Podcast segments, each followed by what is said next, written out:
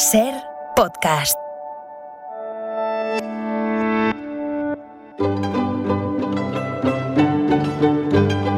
En la ventana acontece, que no es poco, un relato personal de la historia con Nieves con Costrina, cadena Ser.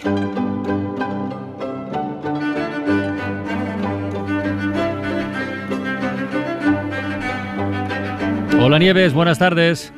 Buenas tardes, Carlas, ¿qué tal? Bienvenida, muy bien, muy bien. Hoy practicamos la modalidad de historia por fascículos o, o por capítulos, como una serie. Sí. Esta tarde, esta tarde recuperamos la figura del frustrado emperador de México, Maximiliano I, bueno, primero y último. Eh, y, y- no, en serio. Y no, y no solo frustrado, ¿no? También fusilado.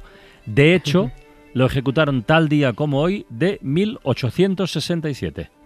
Sí, es que me ha hecho gracia lo de primero y último. Sí, es verdad, es que claro. Sí, es verdad, el aquí no primero, hubo- el primero. No hubo lugar a más no. números. Nada, nada. eh, ahí, ahí se acabó, ahí se acabó la numeración. Hoy, efectivamente, porque ya lo estuvimos anunciando eh, la semana pasada, hoy toca fusilar a Maximiliano, emperador de México. No hacía falta, el fusilamiento no hacía falta. Ya no eran horas ni era época de asesinar a un jefe de Estado, porque estamos hablando de casi finales del 19, ¿no? con darle un par de collejas y facturarlo para Viena, y yo creo que, que habría bastado. Pues sí. Ya se, la verdad, ya se pasaron tres pueblos los franceses decapitando a Luis XVI y María Antonieta a finales del 18, que tampoco había necesidad, como para cargarse tal que hoy, 19 de junio de 1867, al emperador Maximiliano I de México. Pero entre que los mexicanos, mira, se mosquearon con que les hubieran encajado un emperador que no servía para nada, que les estaban imponiendo desde Europa un trono cuando ellos querían ser república, que acababan de independizarse de España eh, 20 años antes eh, o así, y, y ahora quería mangonearlos Francia a través de un austriaco títere y pijo, y entre que Maximiliano tuvo la oportunidad de abdicar Claro, y no sí, abdicó, claro, pese a que muchos le decían, pero sal de ahí, chalao, ¿qué estás haciendo? ¿Qué haces metido en ese polvorín mexicano que no vas a entender ni en tres vidas que vivas? Pues eso, que al final lo, lo fusilaron. Más que nada, para que a nadie más se le ocurriera desde la rancia Europa y el casposo Vaticano meter las narices en México y mandar a reyes o, o emperadores. Con el fusilamiento de Maximiliano, el próximo candidato, El ya último. iba a saber lo que le esperaba. Oye, funcionó, eh, funcionó, nunca más.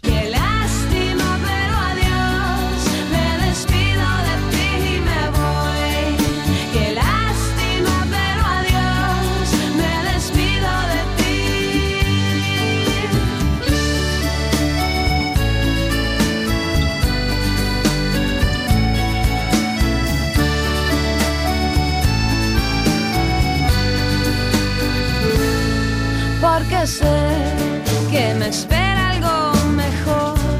Alguien que sepa darme amor. De ese que endulza la sal y hace que salga el sol.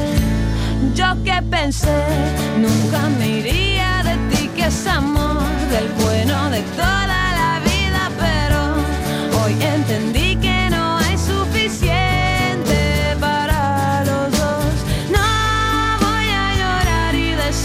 que no merezco esto, porque es probable que lo merezco, pero no lo quiero, por eso me voy. Pues más, bien le echaron. Pero oye, em, conectando con lo que decías antes, Nieves, em, en ningún momento se planteó otra posibilidad que no fuera cargárselo, una ejecución. Yo creo que a, que a Maximiliano, aunque afro- sí, eh, eh, aunque afrontó todo con mucha resignación y sin dramas porque tenía un alto concepto del honor, pero es que no le entraba en la cabeza terminar así ni a él. Mm, no. Como mucho, aunque decidiera apurar su trono hasta el último minuto, incluso hasta cuando se vio encarcelado, seguro que pensó, mira, me van a dar un par de soplamocos y me mandan a casa. Fijo. De hecho, seis meses antes de su ejecución, había embarcado sus colecciones, sus archivos y sus obras de arte con, con destino a su pedazo de castillo-palacio ahí que tenía Mm. Sí, en sí, Trieste, sí. donde al final se fue Carlota, su mujer, que contamos la semana pasada, ¿no? Eh, en Italia. Y, y- y además tenía todo previsto, bueno, pues poquito a poco para ir salvando los muebles. Que eso es muy de reyes. Tú llegas a un sitio sin nada, a gastar a manos llenas a costa de los presupuestos generales del Estado, a, encar- a encargar a arte, a comprar caprichos y cuando te largan pretendes llevártelo todo contigo porque te crees que tuyo. mm, Maximiliano sacó patrimonio del país, pero se dejó lo más importante, la vida. Cuando yo la, eh, la, la sentencia de, de muerte tras un consejo de guerra se dio por perdido, aunque aunque escribió, aunque oh, escribió, es- es- sí, escribió a Benito a, a Benito Juárez suplicándole el indulto para sus generales, Miguel Ah, Miramón y para Tomás los generales, no para él. Sí, para él no, no, Ya. hombre, era un gesto de generosidad y bueno, pues van a que están condenados a morir conmigo, a ver si a estos por lo menos se libran. Pero el gobierno liberal no iba, no iba a aflojar la mano. Era un mensaje al mundo y Ya. a los mangoneadores Ya, ya. internacionales. Les estaban diciendo la soberanía nacional mexicana se respeta. Mm. Era un puñetazo en la mesa, era una reafirmación del nacionalismo mexicano.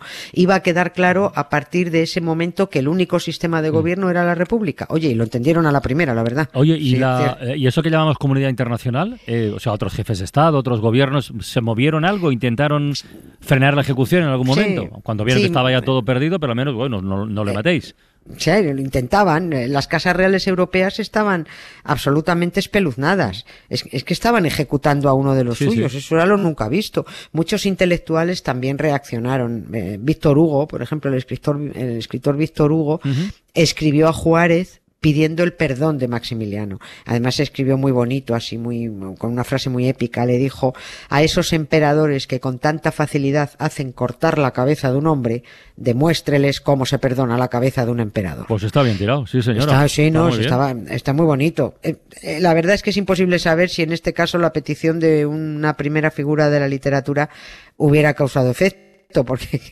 ¿Qué pasó? que la carta llegó dos días después del fusilamiento. Ah, hombre, joder, correo, ya. No, me, me río, claro, hombre, por el servicio de correos transoce- transoceánico en el 67, en 1867, pues no estaba muy allá, ¿qué se le va a hacer? ¿Y qué decir de cómo lo encajaron en la super pija mega guay corte austrohúngara? Bueno, eso era inaudito. Le- les iban a fusilar a un archiduque, al hermano del emperador austriaco, Mm. al cuñado de Sisi. Pero qué clase de locura era esa. Pues resultó, mm, mira tú, que esto solo fue el principio. Y con el fusilamiento de Maxi se abrió la veda del tiro al austriaco. Ya no pararon. Hombre, mira, tras el fusilamiento de, de Max llegó la muerte del hijo del emperador que ya contamos aquí en enero, Sí. el heredero Rodolfo, el hijo de Sisi, sí. del que dicen que se suicidó, pero parece que lo suicidaron, un tiro en la cabeza. Luego asesinaron a Sisi. Después se cargaron al otro archiduque heredero en Sarajevo Ah, bueno, esto y lío. empezó la Primera Ah, Guerra. eso, Eh, eso, eso. Es que se echa, echa- echas cuentas de los Habsburgo que, que dices tú de la saga de los Kennedy. Que, que pobrecito, pues, pues no te pierdas la de los Habsburgo estos. Tienen la, la cripta real en Viena repleta de asesinados.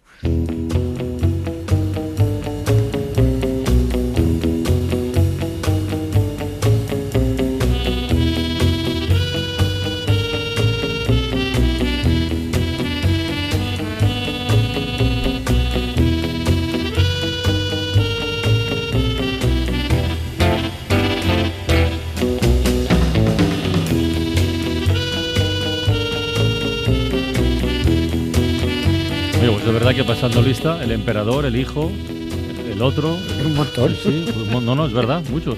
Oye, y de, de Sí, sí. Maximiliano, ¿el traslado de sus restos a, a Viena fue a petición de Austria o decisión de México? ¿Se pusieron de acuerdo Todo. por una vez? O... Bueno, a, to- to- a todo, a todas las preguntas sí, sí, a todos sí.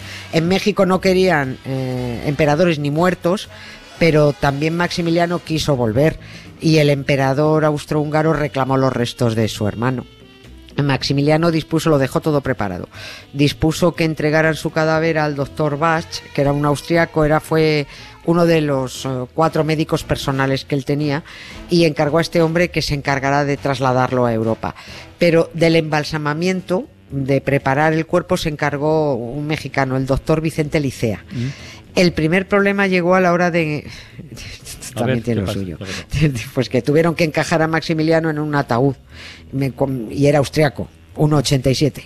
Que los Ah. féretros en México Ya, en aquella época ya. no estaban hechos para esas alturas. Ya. Así que el primer traslado desde el Cerro de las Campanas, en Querétaro, que fue donde se produjo el fusilamiento, hasta el convento de las Capuchinas, donde permaneció, donde estuvo encarcelado, y, y en donde luego se iba a preparar el cuerpo durante los siguientes días, pues el traslado ese, digo, quedó un poquito ridículo, con el emperador con los pies por fuera No, pues, eh, y la tapa sin poderse cerrar. pies por claro. Porque, hombre, pues lo metieron en un ataúd, no, no era muy largo, pues por los pies por fuera de él. Era un poco ridículo y cómico. Y a partir de esto fue lo de menos, porque a partir de aquí ya todo mal, todo absoluto tremendo. El proceso de embalsamamiento fue una chapuza de principio a fin.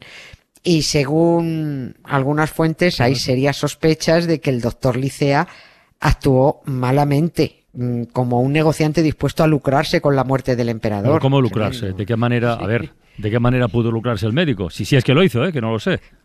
Sí, pare- parece que parece que sí. Bueno, hay hay hay informaciones. En cuanto unos dicen que lo hizo estupendamente, otros que no, que era un espabilado.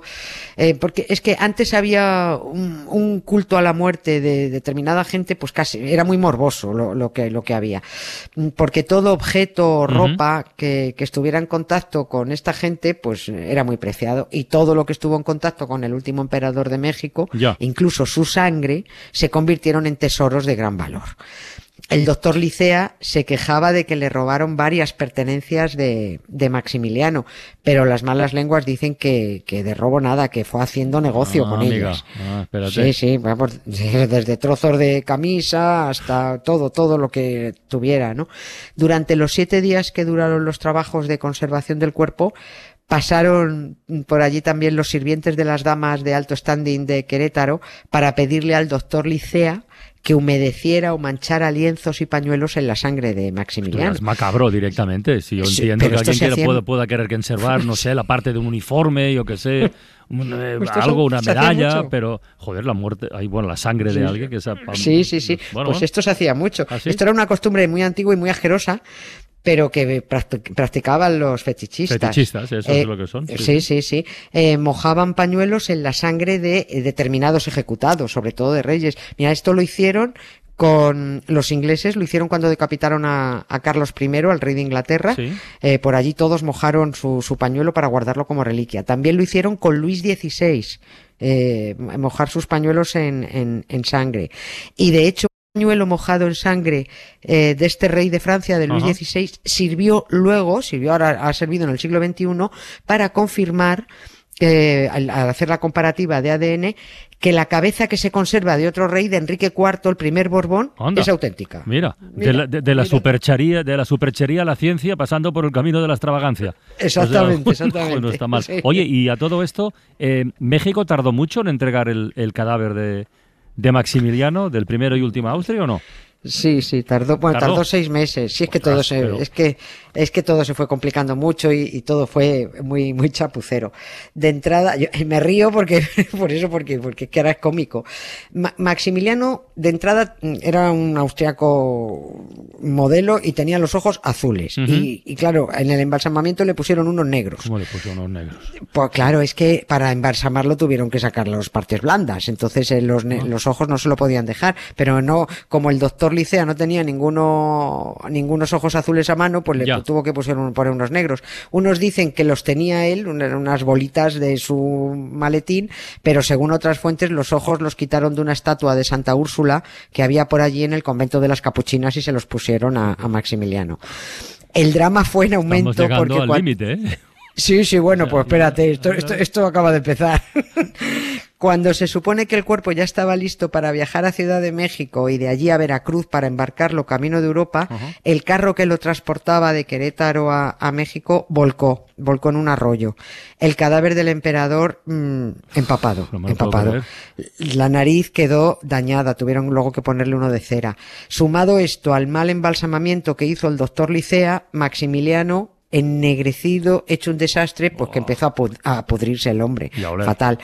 Y a oler, y a pu- Claro, todo, todo sí, mal. sí. El propio Benito Juárez se agarró un buen mosqueo porque dijo, oye, una cosa es que yo me cargue un emperador y otra cosa devolver este guiñapo a, a la pija corte austrohúngara. Con que, como, y como son estos allí, los húngaros, que es que no les falta un perejil, vamos. Ordenó un nuevo embalsamamiento con tres médicos implicados para que lo dejaran de muy buen ver. Tuvieron que tener colgado literalmente al emperador escurriendo hasta que se secara y perdiera todos los líquidos para empezar un nuevo embalsamamiento. Al final lo mandaron más o menos apañado, casualmente en el mismo barco que lo había traído vivo tres años antes para tomar posesión de, de, de su imperio. Sí, en el mismo barco que lo trajeron, el mismo lo devolvieron, pero, pero muerto. Volvía con los pies por delante y sin haber cumplido los 35 años, que este tío era jovencísimo. Y por último, un, un- recomiendo a, a los oyentes que busquen en Google una famosa pintura del impresionista Manet sobre la ejecución de Maximiliano. Ojo que hay cinco versiones del fusilamiento que hizo, que hizo este, este artista. En una de esas pinturas, eh, Manet pintó a los soldados del pelotón de fusilamiento con uniformes franceses. Y uno de ellos, el único al que se le ve la cara, tiene los rasgos del emperador Napoleón III que es el que se considera el verdadero ejecutor de su colega Maximiliano, el que lo empujó al desastre, el que lo engañó y el que lo dejó absolutamente tirado.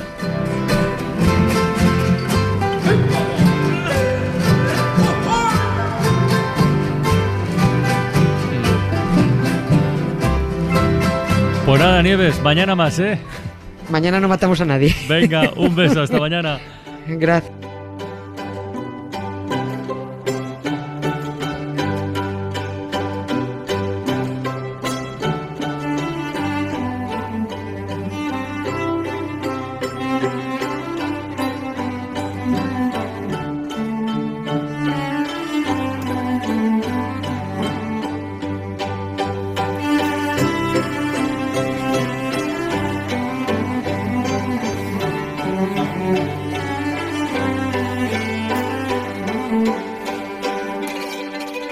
Suscríbete Acontece que no es poco. Todos los episodios y contenidos adicionales en la app de Cadena Ser y en nuestros canales de Apple Podcast, Spotify, iBox, Google Podcast y YouTube. Escúchanos en directo en la Ser de lunes a jueves a las 7 de la tarde.